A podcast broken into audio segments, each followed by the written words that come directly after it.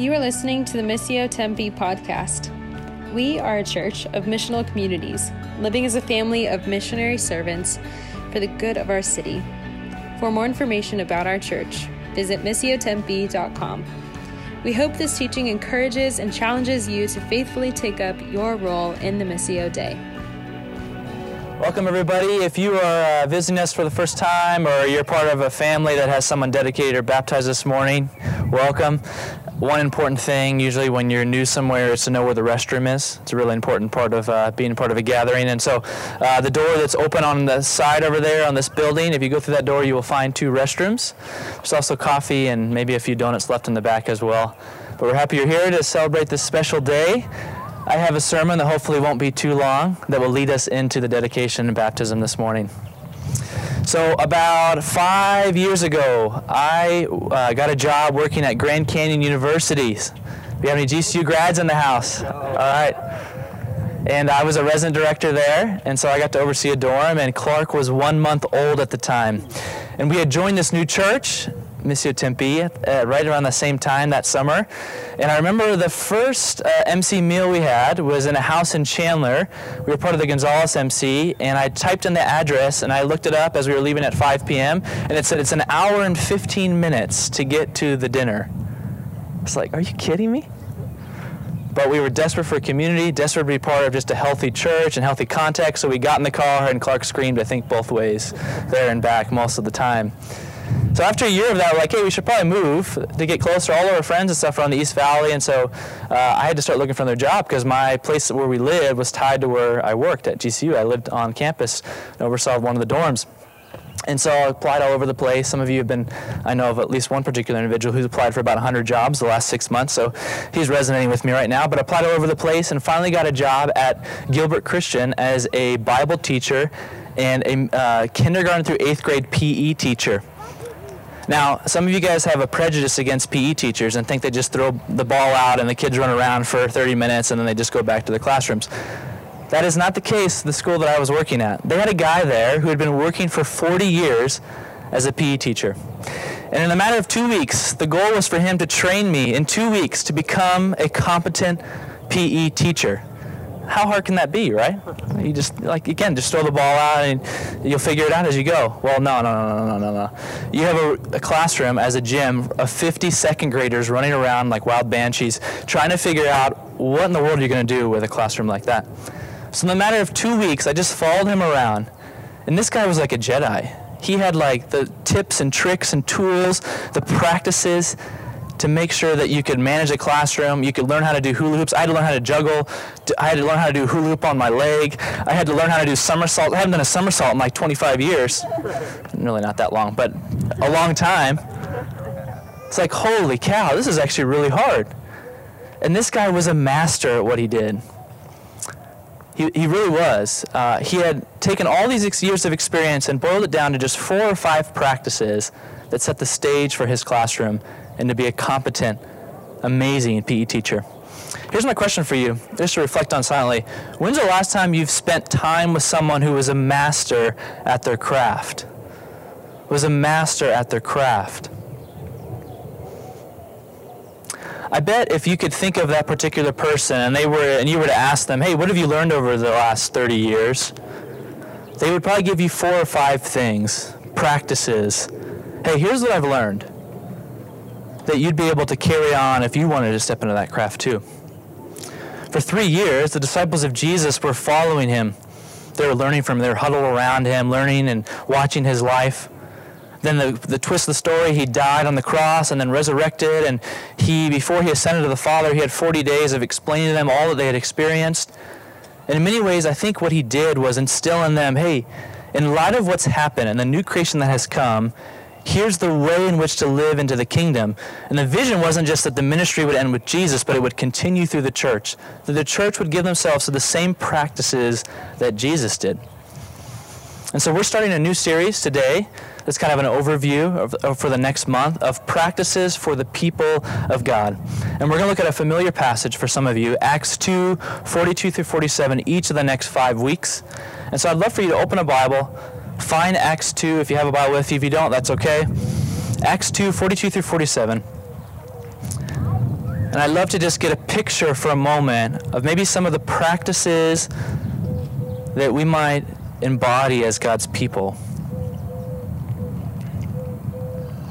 So let me read the passage here, and I'd love for this is maybe new for some of you. I'd love for you just to shout out what you see. What did you see the people of God doing in these verses? This summarizes a lot of ordinary, deliberate practices that God's people were doing. What do you notice from these verses? It says this Acts 2, verse 42. They devoted themselves to the apostles' teaching and to fellowship, the breaking of bread, and to prayer. Everyone was filled with awe, and many wonders and signs performed at the signs performed by the apostles.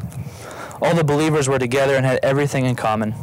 They sold property and possessions to give anyone who had need. Every day they continued to meet together in the temple courts. They broke bread in their homes and ate together with glad and sincere hearts, praising God and enjoying the favor of all the people. And the Lord added to their number daily those who were being saved. This is God's word. I'd love to hear from you. What do you see as you look at these verses? What do you it could be just a simple word, phrase. What do you see God's people practicing together here? This is a summary statement of the early church. Bread. Bread, yes, they ate a lot of bread. Amen. They were generous to each other. They were generous to one another. Yeah, no one had any need. All things in common. That sounds uh, crazy in the world we live in today. All things in common. Yeah. They were praising God.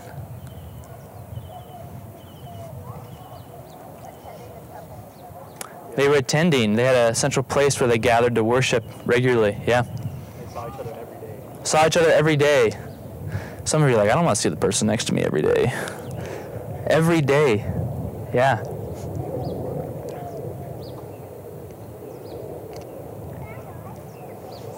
Anything else? Prayer. Yeah, they were committed to prayer. Miracles. Yeah, there was wonders and signs being done. Continually praising God. Yeah, it was consistent, day in and day out. I love that they enjoyed favor, enjoying the favor of all the people. What a picture. This is describing the family of God. This new covenanted people that were given to these practices together. The people of God, this family. But I want to say this, and this is maybe a bold statement, but I think it's true. As we think of this picture of family, the greatest hindrance and the greatest blessing for us to live into this vision of family is from the families that we grew up in. Our families of origin are the, both the greatest blessing and the greatest hindrance to embodying what you just saw right here. Hindrance, uh, how your family talked about or did not talk about conflict, how your family talked about the poor, how your family stewarded resources and were generous or not, what your family oriented their lives around. All those things could either be a hindrance or a blessing to embodying this vision of the kingdom in this family. Just think for a moment. I'd love to just to do a. You can do this silently. I'd love to reflect on what maybe has your family that you grew up in. How has it embodied maybe these practices in some form or way? And how has it maybe been a hindrance to you being able to live into this vision of the kingdom? As we think about this series we're going to start and the practices, really today I just want to focus on the idea that we are a family. We are a family. That's part of why we have all the kids in the service today as we do the dedications and baptisms. We are a family. Kids are not a curse or a nuisance, they are a blessing in God's story. And that's one of the things that has most shaped me about this family, being part of the in the Gonzalez's home for many years. Hey, kids are never a curse. They're never a hindrance or a nuisance to the gospel. They're always a blessing. And we are one family together. And the goal would be for us to embody what this vision looks like here from Acts 2 42 through 47. So we're going to, the next couple of weeks, kind of narrow down what that might look like. But today, just a general vision and view of family, that we are a family together. I want to particularly focus in on kids as we're going to be dedicating and baptizing some kids today. family. So there's a there's a, uh podcast that's been going around, or a YouTube video, I should say, of a guy named Andy Crouch. Andy Crouch is a kind of cultural commentator. He's written some books. He like predicted how COVID would start and how it would go at the very beginning. He's like an amazing guy as far as hey, like here's maybe a vision like the world might fundamentally change for a couple of years. What everybody was thinking that maybe it would be one month or two months. But one thing that Crouch does really well is he gives you good pictures to in uh, to to give you a vision for different ideas that we think about a lot.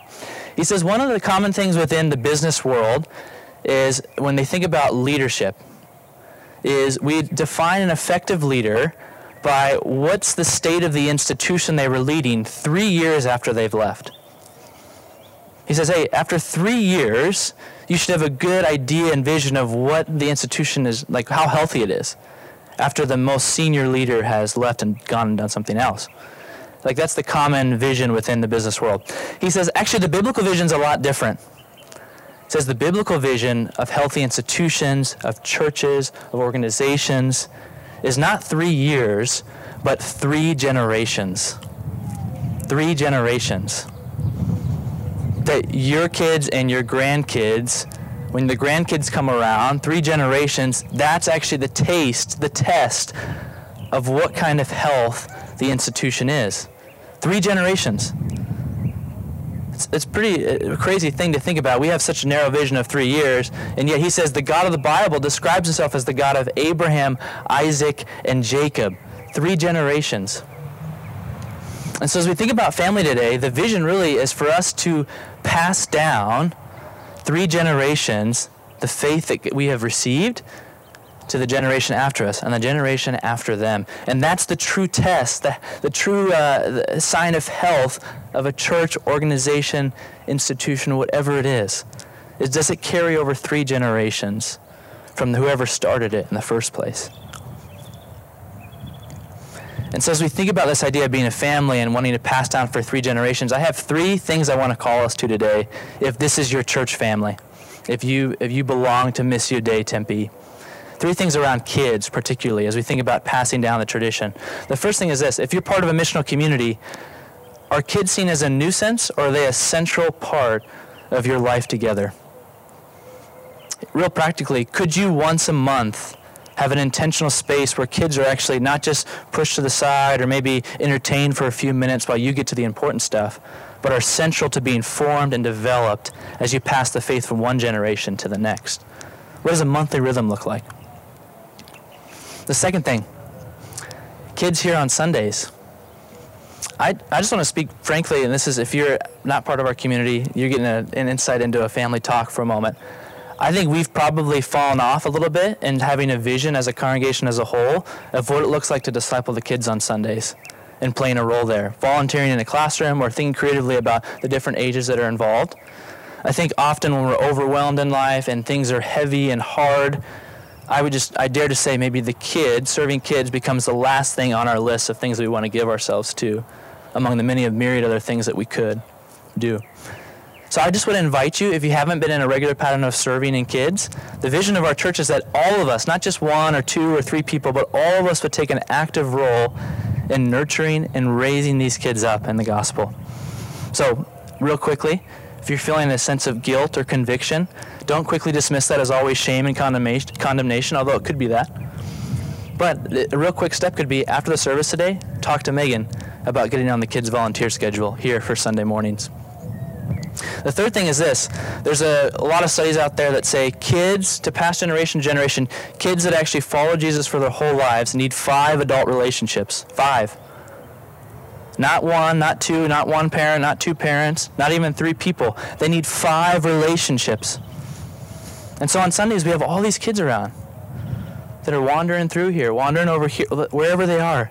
Like, hey, could we be intentional with, for you to think through who are maybe one or two kids that I would intentionally say hello to every Sunday? I would intentionally get to know to help raise up in the gospel as a church family. It's not just the parents' responsibility, but us as a church. What would it look like to think intentionally about a kid or two that you might invest time into and shepherd and form and mold? And yes, you might not get much response back. Sometimes you might even say hello and they might just literally turn and run the other way. But we got to think less like men, when we think about nurturing kids, we got to think less Amazon Prime and more like gardening. Less Amazon Prime. It's not going to be immediate response. Within 24 hours, you're going to have that thing, at, that package at your front door. It's going to be like gardening. You're going to go out a lot of days, and there's going to be nothing growing out of the ground. But that's the vision. Over time, as we nurture and tend to and cultivate, something grows. Even if we have no acknowledgement back from the kid that we're trying to care for and shepherd. I know some of you have some of those experiences. So let me give you some context for today as we're thinking about uh, being a family, passing from generation to generation, and then uh, about to practice dedication and baptism. Let me give you some context. Uh, in my uh, in my home, uh, one of the uh, one of the first fights or arguments that Keaton and I got into was around what kind of dishwasher detergent do you use? You guys ever have this moment? Like we were in, I think Target, and it was like, oh, right here, this individual packets. That's the way to do it. She's like, are you kidding me? Like, no, that's that's wasteful. You should buy the big the big box of all the detergent, and then that's what we're going to use. I said, what kind of family did you grow up in? It's the individual packets. Back and forth. I think she won out for that one. Uh, another thing, uh, the tooth fairy. Did you guys practice? Uh, or did you guys have the tooth fairy visit you as when you were a kid? uh, Clark just lost a tooth, and the tooth fairy came, which is really cool, right, Clark? Tooth fairy came. And uh, there's a lot of debate about what kind of money the tooth fairy might bring. Like, you know, uh, is it going to be a quarter or ten dollars? Again, maybe some difference in the family traditions that we grew up in. two teeth, two teeth. One of us, as parents, I'm not going to name who, one of us was like maybe like a quarter, maybe 50 cents per tooth. I said, Are you kidding me? Inflation. Like, at least $5. You can't do nothing with 25 cents anymore. I mean, the tooth fairy. Uh, one of the things we have in our home is we have Saturday morning uh, pancakes or waffles. And every time I guarantee once the waffles and pancakes come off the press, the first question for one of our kids will be, Can we have the special syrup? Special syrup, which means from Keaton's tradition and family, which means you take a stick of butter and you put it in a big thing of syrup and then you put it in the microwave, then you mix it around to make a special syrup mixture.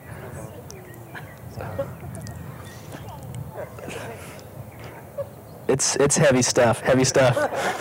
Kids love it though. It's like the tradition of our home. It's being passed down from generation to generation. These are silly examples, but all of us are passing things down generation to generation. And today, as we dedicate and baptize, we're passing down the tradition of the faith from one generation to the next. That's the vision. And we're going to be practicing two forms of doing that today. Two different traditions that often have come in conflict. We're going to both baptize babies or children, and we're going to baptize, uh, or we're going to dedicate children as well. Now, some of you grew up in a tradition where you pick just one of the two. And there's a long history in the church of actually bloody war over having these two visions of dedication and baptism at war against one another. But we've tried to put, play this space as a church to seek unity, not uniformity, in how we think about dedication and baptism. One of the questions that maybe often comes up is, uh, it seems like the most important question is, where does the water go? Does the water go at the beginning, or does it go when a child professes faith in Christ?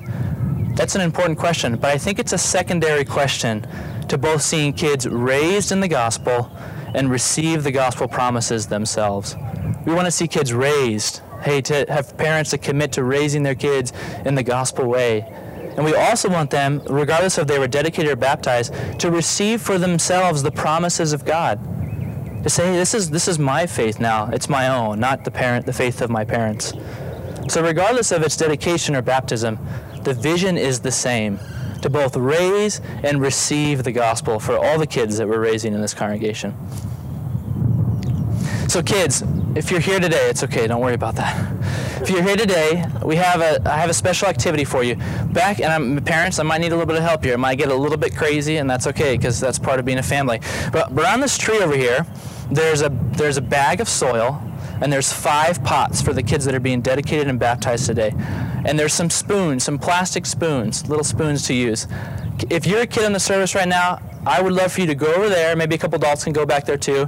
I would love for you to take those spoons and scoop the soil into those pots. And then I'm going to have you do something with it in a second when we do the dedications of baptism. So, kids, if you're in the service right now, whether you're young or old, I'd love for you to go back by the tree. Megan's back there right now. She's going to lay out the pots. It's going to get a little bit crazy and loud. That's okay. You guys go back there, kids.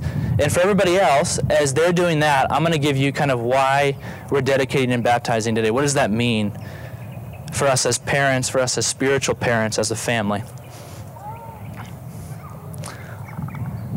So, as they go back there, here's the three things I want you to hear about today. Because really, this isn't about those kids making any kind of decision about faith today. It's about us deciding as a community to raise them up in the gospel. The three things that we're committed to as a congregation is we want to give people, kids, the promises of God, the commands of God, and the warnings of God, or Jesus the promises of Jesus, the commands of Jesus, and the warnings of Jesus. So today, as we dedicate and baptize, we're saying to these kids that we're going to raise them up with Jesus' first word to them, which is, I love you. I love you. God's first word always to us is, I love you. And it's that, that word is the same first word to these kids that we're raising. I love you. Receive the promises of God, that God loves you lavishly and he's been he's made you in his image to reflect his glory and goodness. The second thing is the commands. Not only has God said, I love you, but he's given us the commands. Jesus has. Come follow me. Come follow me. The invitation of Jesus says, hey, to these kids and to us, hey, come follow me.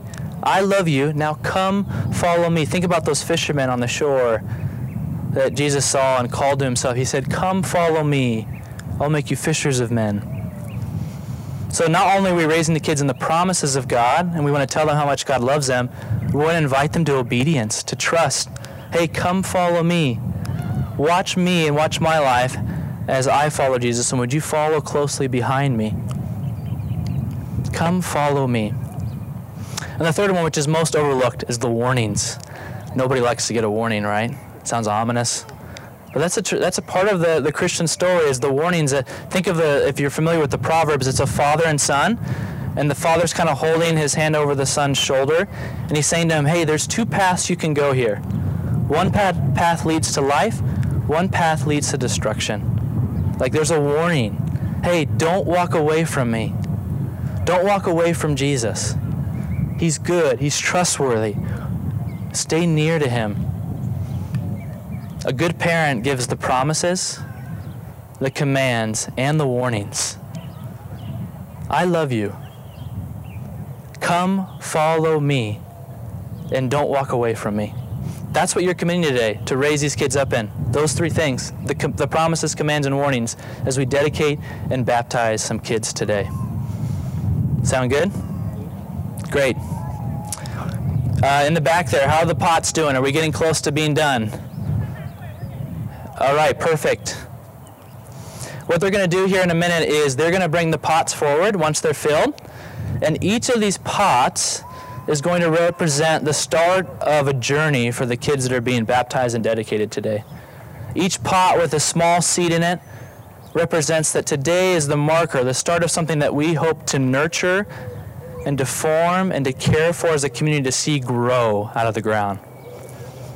The pot becomes a symbol of what Jesus is wanting to do in our own hearts, but also in the hearts of the kids that are being dedicated and baptized today. Kids, one of each of you, if you have a pot, if you have a pot, bring that to the front. Everybody else, you can go back with your parents, but if you have a pot, you can bring those to the front. And you put them right on the ground right here. I gave the kids little spoons to fill their pots with. They probably use their hands too. That's okay. Parents, you might need some sanitizer. Because the picture of the Christian community and raising kids in the gospel is that all of us play a role. Not just one person filling the pot, but all of us are filling it together. And the seed then is planted and it's watered and nurtured so that it might grow. So that each kid that's being baptized or dedicated today will be taking with them one of these garden pots as a symbol, as a marker of the journey that started today. And Megan's going to put a seed. What kind of seeds we got in here, Megan? Sunflower seeds. She's going to put a sunflower seed in each of these plants as a visible, tangible picture of what Jesus is doing and starting in the lives of these kids.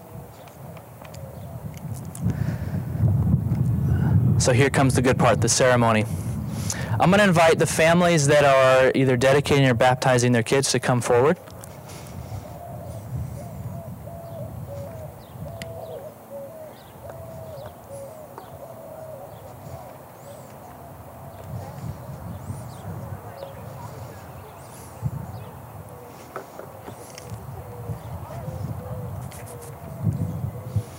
We have three families today. We have the Norris family, right here, with Emma and Lucas and Sarah.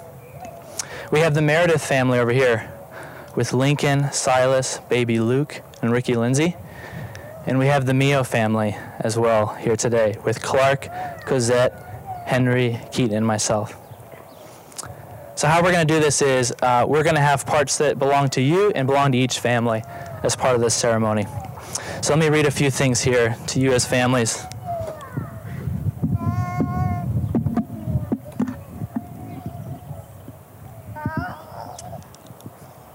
Brothers and sisters in Christ, we gather today to dedicate Emma Norris and baptize Clark Mio, Cosette Mio, Henry Mio, and Luke Meredith to be raised in the gospel through the promises, commands, and warnings of our Lord Jesus Christ in the family of God. And we pray that in your timing and will, for them to receive for themselves the gospel, experiencing the deposit of the Holy Spirit, the forgiveness of sin, the community of faith, and the participation in God's mission. We'll start with the Norris family here. Sarah, and Jeremy, her husband, is not here, but he's here with us in spirit, along with some family as well. So, Sarah, since you have presented Emma for dedication, we ask you the following questions before God and his people Who is your Lord and Savior? Jesus Christ. Will you be a faithful member of this congregation and through worship and service seek to advance God's purposes here and throughout the world? We will. God helping us. Will you promise, in reliance on the Holy Spirit and with the help of the Christian community, to do all in your power to instruct this child in the Christian faith and to lead them by your example into the life of Christian discipleship? To Ricky and Lindsay, since you have presented Luke for baptism, we ask you the following questions before God and his people Who is your Lord and Savior? Will you be a faithful member of this congregation and through worship and service seek to advance God's purposes here and throughout the world? Will you promise, in reliance on the Holy Spirit and with the help of the Christian community, to do all in your power to instruct this child in the Christian faith and to lead them by your example into the life of Christian discipleship? You got to play two roles at once sometimes in life.